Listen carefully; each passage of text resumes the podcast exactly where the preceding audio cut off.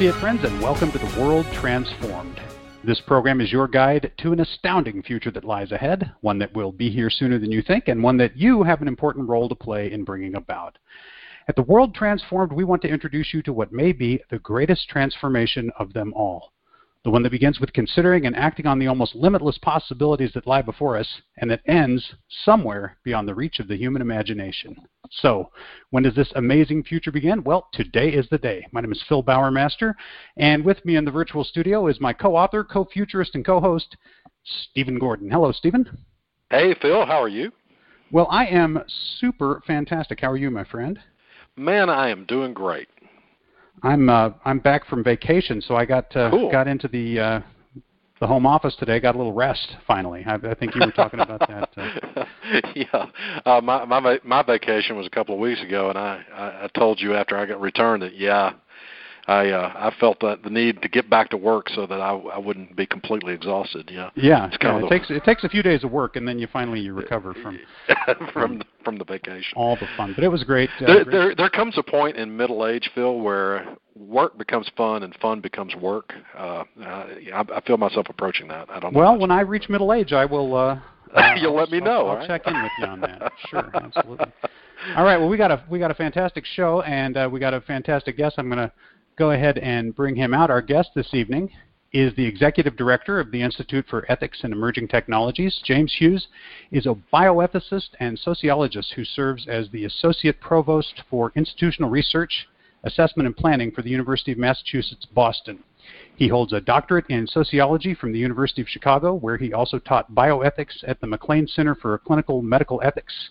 James is author of Citizen Cyborg Why Democratic Societies Must Respond to the redesigned human of the future, and is working on a second book tentatively titled Cyborg Buddha.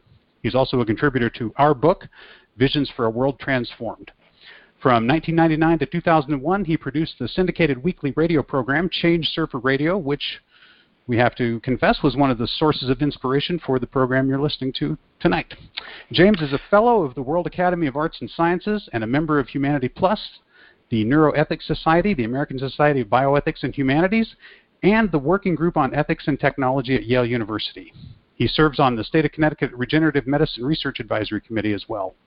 When not doing all that, James speaks on medical ethics, healthcare policy, and future studies worldwide, and once in a great while, he makes an appearance on The World Transformed. James Hughes, welcome to the program. Hey, it's great to be here. Oh, it's great, great having you back. It's uh, I was doing the math. I think maybe the last time we had you on was probably part of a panel in the special series we did in 2011, right? So that's some six years. Okay, so yeah, way too long. The, way too long. Give us the quick version. What's happened in the past six years? Go. No, just kidding. oh my, a lot. Huh? Just in the last 18 months, a lot. yeah. yeah hey Phil, I need to I need to correct you on, I think I need to correct you on one aspect of James's bio. Uh, he was uh, he did his Change Surfer Radio from 1999 to 2011, not 2001. Oh, I'm sorry. Did I miss misspeak? Thank you. Yeah. So it went on for a long, much longer run than I. You know what happened with that is my my kids convinced me that I needed to start vlogging. So I I stopped doing the radio show and the podcast and was preparing to vlog, and then life intervened, and I never got around to the vlogging. So but I need to get back on the air somehow. Oh, but you did quit doing the podcast. I know how that sort of thing works. It's like, well, I got to stop doing this one thing to start the other one, and then they both go away, right? Oh, exactly. yeah, life life can be tricky that way. Well, I thought we'd start out this evening talk a little bit about your contribution to our book, Visions for a World Transformed. Came out in March, has been very well received, by the way. I think so far it's still got a five star rating all the way across the board on Amazon. So we're uh, real pleased with the with the reception that uh, that the book has had so far. And your piece was potentially one of the most controversial, although I, I haven't I haven't seen a lot of pushback on it so far. But uh, the title was "Install a Virtues Control Panel," and the idea. Well, uh, let's uh, let's let you describe the idea. What's what's a virtues control panel, and uh, how and why would we install such a thing? Well, the the things that have kind of interwoven throughout my intellectual life are spiritual stuff, political stuff, and futurism stuff. And this uh, virtues control panel idea is more or less the the crosshatch of um, the spiritual stuff and the futurism stuff, and it was it it came out of some of the things that I was thinking about um, early on when I wrote Citizen Cyborg about what if we start tweaking various aspects of our personality and uh, our capacities as human beings, uh, mental capacities. Um, and it's just gotten more and more complicated since then. Uh, the, it's the the basis of, of, my second book project, which hopefully will eventually come to fruition. It's like an elephant baby; it seems always on the cusp of being born. Um, but this uh, project uh, has gone on long enough that there's a whole field of bioethics devoted to the questions that I'm addressing there called moral enhancement. Um, and my particular axe to grind in the moral enhancement debate has been that um, if you are sufficiently well read enough to understand that there's 2,500 years of thinking about what it makes to be a good person, um, that it's not just jacking up our empathy with uh, oxytocin or jacking up our capacity for moral reasoning with cognitive enhancement drugs or something like that. Um, that there's uh, a lot of different things that go into uh, what most religions and philosophies have considered to be a good person. There's a kind of uh, an ensemble of virtues. Now, every religion and philosophy has its own ensemble, um, but there are some overlaps they almost all have some form of compassion or caring or empathy. They almost all have some degree of self control, sexual self control, or whatever. And what I was proposing there was that in the future, um, for reasons that don't have to be spiritual or religious, but could just be in order to um, to live up to your your own expectations and the expectations of, of the people around you, that it would be nice to be able to tweak those uh, capacities, which in some some contexts you would call virtues. So um, if you're going to work in the morning, it'd be nice to be able to tune up your conscientiousness and your self-control and uh, tune down a little bit your impulsivity and maybe your creativity. Um, but when you go out to a party, you might want to tune those in a different way, that you might want to have a different set of capacities for different contexts, different for a date than for parenting and so forth. Um, so that one of the problems that we have in transhumanism in general and also in this context is that if we just imagine some kind of ideal perfectible self that we get to a point where you know what what's the optimal what's the uh, the best amount of muscle mass to have in your body or what's the best uh, way to think um, that it would work in some contexts but not others, and if th- those may be the choices that we face in the future. That there may be rel- relatively inflexible choices, but the best kind of future to have would be one in which we would have the flexibility to do a little bit of something in the morning, a little bit of something different in the afternoon with our brain and our body. And so this is the application of that concept to virtues in general, the kind of uh, a virtues control panel. Yeah, you think about um, a thermostat in your home that you that you might vary the setting depending on the time of the day or the the time of the year, or even a, as simple an analogy as what station on the radio you're going to listen to, right? What music you're going to listen to. You, your your your behavior is like that, right? It's it's going to vary from situation to situation. So you don't want to you don't necessarily want a rigid answer um, to the question, or even a rigid set of answers to the question. You want some some level of flexibility in there. Exactly, exactly. Having to choose one kind of music to listen to for the rest of your life would be suboptimal. Um, how yeah. do you think does it does it start with? It, it feels to me like it would start with editing stuff out, right? I mean, if if I had a virtues control panel, the thing I would want to set it to is just never to lose my patience with my kids, right? I would I would love to have like that setting where where the, no matter what they do, they can't they can't push that particular button, right? And and I, everybody has like like those those kinds of buttons. Would would it be would it begin with with those kinds of things? Do you think, or would it start more with um, it would push us towards behavior, not not away from things? How how how how would you see it working?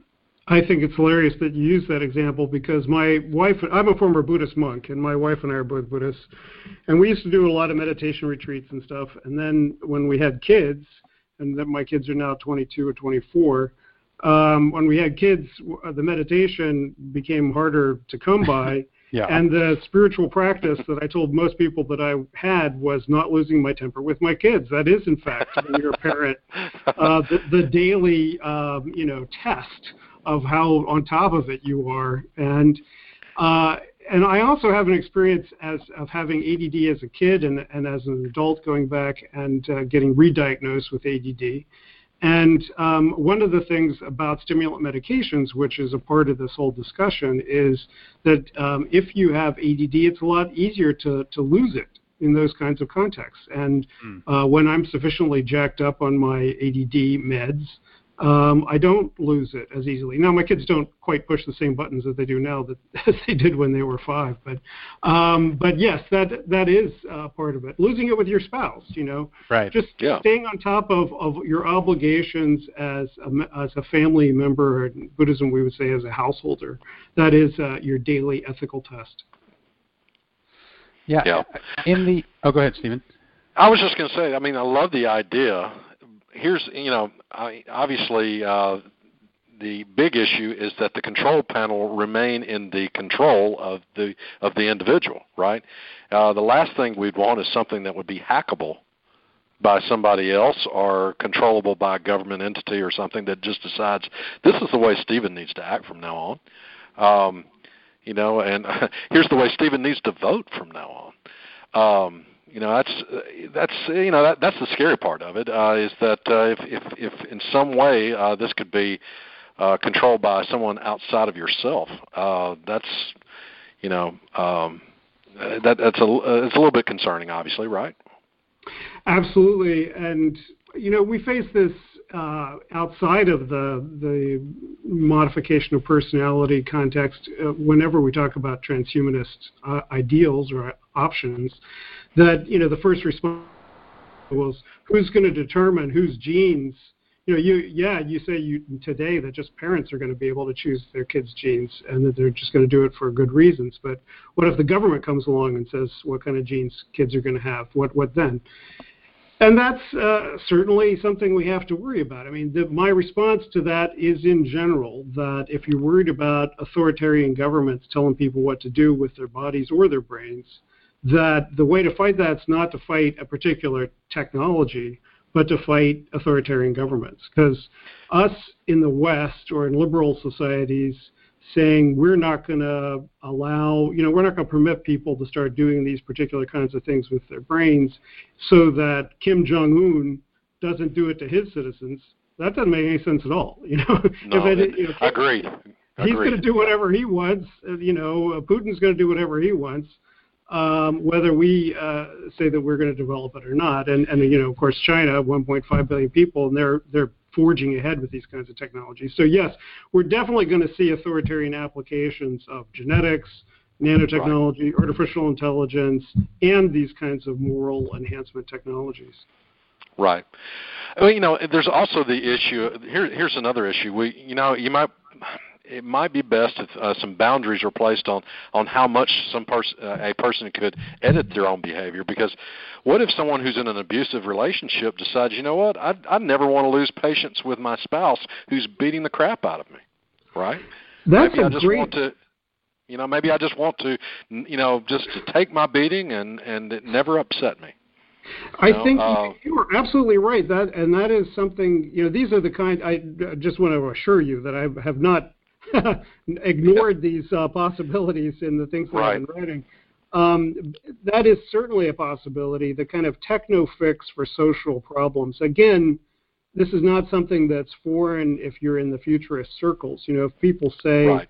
you know, uh, Anders Sandberg uh, wrote an essay a couple years ago with a couple other bioethicists, and he said, know, well, for the solution for climate change is we just ge- genetically engineer all the human beings to be three foot tall and to be able to photosynthesize, and then we won't have any problems. Anyway, this is a common problem that we face in talking about modifying people is that it can be perceived and could in fact function as a techno fix for social problems. We don't want, um, you know, soma to make people happy when there's an authoritarian government so that they just lie in the gutter and, and don't care about you know living under dictatorship. We don't want um, women to take the um, obedience chip uh, as the solution to being beaten by their husbands, et cetera, et cetera. So that, I think those are absolutely correct. But at the same time, um, you know, I think in a free future that we imagine, that people would have the option to make themselves, you know, for if you did go into marriage counseling and the marriage counselor said you have to be a little bit less rigid and you have to do a little bit of X something else, then we do want people to be able to to have those options, um, it, even if the extreme of that could be, you know, taking the obedience chip. I, I wonder about things like if, for example, I have any capacity at all to just show up at the workplace someday with a gun and start blowing people away, I'm perfectly okay with, you know, the government or whoever putting a thing in that says no, you're not you're not going to do that. I don't think I have that capacity. Uh, when I examine my own life up to this point, and you know, more than half a century, I've not even remotely thought about doing anything like that. But it would be okay with me if if there was a switch that would switch that off on everybody, right? Um, I'd be okay. Yeah, there's you know, there's there's certainly some you know some broad great you know things that you could you could do uh, that wouldn't I don't think anybody would have a problem with. Or right? is that a slippery slope if you start giving that kind of uh, well control to the government? I've never met a slippery slope I didn't think could be have some steps carved into it. Um, okay. I think mo- most slippery slope arguments don't work very well, but I, it's good that you start at that at that extreme because you know, at, the, at one end, we, we might all want to have the amount of compassion of the Dalai Lama and self-sacrifice of Mother Teresa, et cetera, et cetera. But really, where this is going to start is at the other extreme, where uh, what do we do about psychopaths? What do we do about people who have uh, who who demonstrate reckless uh, lack of self-control? Uh, what do we do about uh, people who um, have absolutely no capacity for fair, fairness, uh, you know, honesty, things like that. and those kind of people tend to get in trouble with society and the law. Uh, so one of the places that this is going to be applied, and is already being applied in some ways, is criminal rehabilitation. So an example is uh, testosterone suppression for um, sex offenders. That, uh, especially for pedophiles, but also for some other kinds of sex offenders, um, it turns out that testosterone suppression significantly reduces their recidivism rate. Now, there's debate about how much, but it, it, it's being offered now in many states and, and some countries um, as an option. And that is a form of moral, that's a form of biological moral rehabilitation. And so you can imagine that the same thing uh, could be true in the future that we would be able to say, you know, you have a propensity for kleptomania, you have a propensity for uh, violence. Um, now, what, what do we do if we say, you know, someone commits a hate crime and they get sent up and the judge says, you seem to have uh, way too much concern about immigrants and black people, and we could fix that. Um, that there we go. There's the there's the slippery slope. Is you know it, beating up black people in the street that's a crime, but is hating black people itself something that once you get arrested for beating up black people, you should get your brain fixed because you hate black people too much. Uh, that's I don't know. You know, it's it, it's in that gray zone for me, um, and and we're going to have to face those kinds of things. But what we do know is that the history of the Soviet Union was that psychiatry was used for decades uh, to treat political dissidents. You know, right. that political dissidence itself was considered uh, a treatable offense uh, for psychiatrists, and and we don't want to end up there. And so we know where we don't want to end up, and we know where we're going to start. Yeah, yeah. It it seems it seems if you if you talk in terms of behavior, it, it feels much safer than as soon as you start talking in terms of thought, feelings, right? Exactly. Yeah. Yeah. As soon, as soon as we start editing people's opinions, that that gets really spooky. I, but I but one of the conditions for parole is you know is this person likely to reoffend and. Yeah. Right. And that's precisely why people are being offered, you know, as a sex offender, if you take this, we know you know that you're going to have less likelihood to reoffend, so you will get parole if you take it, and you won't get parole if you don't. Right. And and we're going to face that in a lot of different contexts. But anyway, ever... another another aspect of this is just psychiatric treatment. People going in and you know, I just read an essay today about could a psychopath actually give consent? Would they give consent, and could they give, consent to have their brain be fixed to not be psychopaths? And they said, you know, basically this bioethicist said, even if they wanted to give consent, um, because there are some evidence that psychopathy makes people miserable. Um, they might psychopathy itself might make them incapable of actually understanding the consequence. We can never really understand what it would be like to be a different person, right? A different right. kind of person, and and that's a really hard nut to crack too. yeah, you know, I'm sure you, I'm sure you guys have had days that felt like, you know, man, I mean, just this, today was the perfect day because I got up this morning and uh, I kissed my wife and uh, you know, and head, headed off to work, and I was in the zone all day and solved problems and got home and you know, played with the kids and was the best dad ever, and you know, every everything just seems to be clicking. I mean, if there are a way to just put myself in the zone as the you know best dad, best husband, best uh, best lawyer, you know, or at my job or whatever. If I was able to you know to do that, you, you, and you know, and I held that control panel, don't you know I would do that? Because I mean that I mean, I, I can't, you know, I can't imagine a better and happier feeling when you lay your head on the p- pillow at night than, man, I was on fire today in every aspect of my life. That's know? that's a great observation because you know one of the things I've been dealing with with this book. When I wrote Citizen Cyborg, I was basically John Stuart Mill's case and making putting a left wing flavor on it. But uh, the more I thought about it over the years, um, the more I began to realize that my concept of happiness was pretty attenuated, and that and we've begun to have a much more sophisticated under, understanding of happiness in the psychology literature as well as you know the, the philosophical literature is ancient on this. But basically, the, there's a different kind of happiness of the pleasure of eating ice cream or sex or you know the daily pleasures which you can fill your life with versus the accomplishment that you feel when you've really done what you wanted to do with your life. And sometimes that's hard, Like Having kids, right. making your sacrifices for your kids, making a sacrifice at a job, working really hard, those are hard things to do. But when you get them done and you do them well, you have a really strong sense of accomplishment. At the end of your life, you'd rather have that than having a life of 24/7 pleasure. And yeah. one of the problems we have we face as transhumanists is we're going to have both of those options, and how many people are going to choose the former versus the latter? Yeah. Uh, I, I would argue that it's just a it's a deeper form of happiness. You know, mm-hmm. I mean, uh, there you could you can have a life of pleasure, you know, or you can have a life of consequence. I think the uh, to me there's a deeper ha- happiness uh, associated with consequence. I mean, being consequential in life, but you know, obviously you mix in pleasure with it.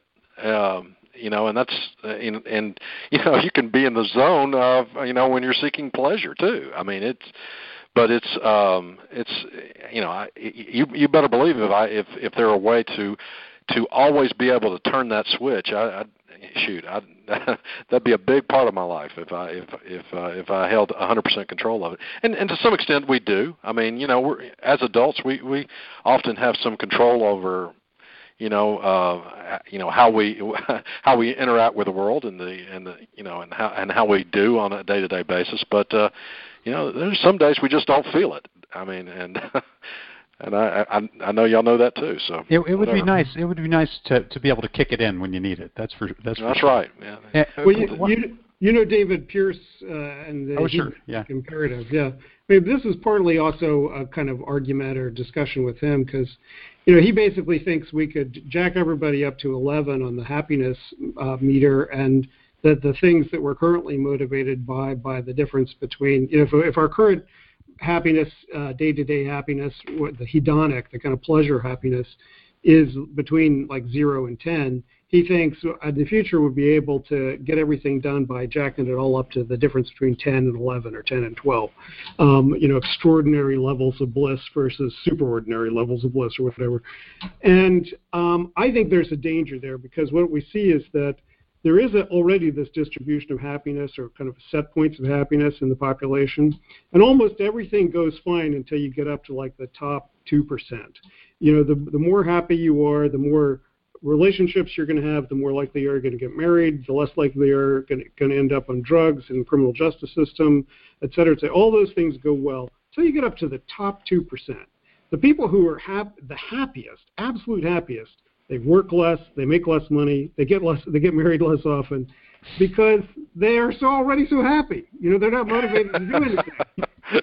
so, so you know, I think one of these things that we're going to have to learn as we get more and more control over our brains is that some people are going to make those choices. They're just going to they're going to jack in the soma, they're going to put in the wire in their head, they're going to lie in the gutter, and that's going to be their choice.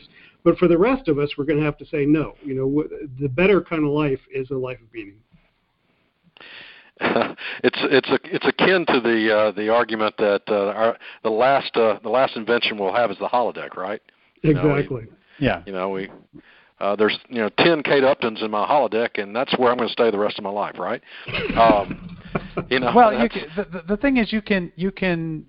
It depends on how deep you want to do the editing inside, right? So you can you can make it so that you'll get the ten Kate Uptons worth of pleasure out of doing your job well and being the best dad ever, right? I mean, but but at that point, you're really kind of jacking around with who you are. I mean, I guess that's that's yeah. the final question on the the virtues control panel, which is, you know, is there some innate individuality or humanness that requires our capacity to go off, right? To be wrong, to to to to do things incorrectly, that we would lose right? By by putting even moderate uh, controls in place, are we are we going to lose something in the process?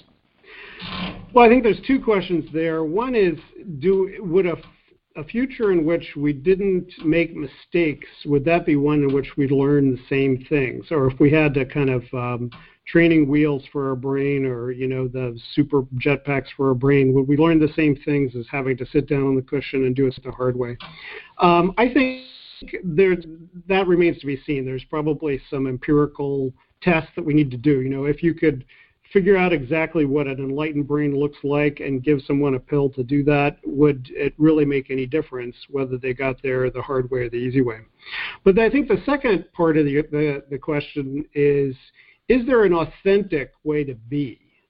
And I think one of the big things that transhumanists in general, people in general, haven't really grappled with is this as a kind of Buddhist insight that we don't really, if you really look at the brain and the way that and the personality and the way things happen, there is no real you. You know, there's just this kind of roil, roiling mass of stuff that happens: memories, thoughts, perceptions, feelings, impulses, and sometimes the way it comes together, it makes you miserable, and sometimes the way it comes together, it's okay. Um, but in general, the, the real question that the Buddhists say you should ask, instead of asking what's the real me, because there is no real me inside all that mess, is what what direction could I push all that to make it a happier, a more effective uh, direction? And I think that's what you know this proposes is that yes, if you think that there's a real you and that the real you can't possibly be the one that needs an ADD drug because the real you is the one born with an ADD brain and therefore you're really ADD, then yes, taking the ADD drug is going to be an inauthentic, inauthentic. But my argument would be there is no real you. If you're happier taking the ADD drug than not taking it, then that's the direction you should go. Eh, you know, it's you know, you peel back the layers trying to find the real you, and you find out you're an onion. You know, you just exactly. layers or you could find out you're an asshole, right? And hopefully that'll be fixable in the future. Yeah, either way, maybe authentic is only worth so much, right? I, I guess that's the that's the thing. Okay, well, let's shift gears a little bit because I, I did promise we were going to talk a little bit about techno progressivism. I, I feel like we've uh, we that's a that's a good ending point uh, for talking about the virtues control panel, folks. Once again, Visions for a World Transformed. The links are there on the site. Check it out. If you get the print edition, James's chapter begins on page 43. Okay, that's going to do it for part one of our interview with James Hughes and for this edition of The World Transformed. We will be back on Wednesday with part two of our interview with James Hughes. Look forward to being with you all then, and until next time, live to see it.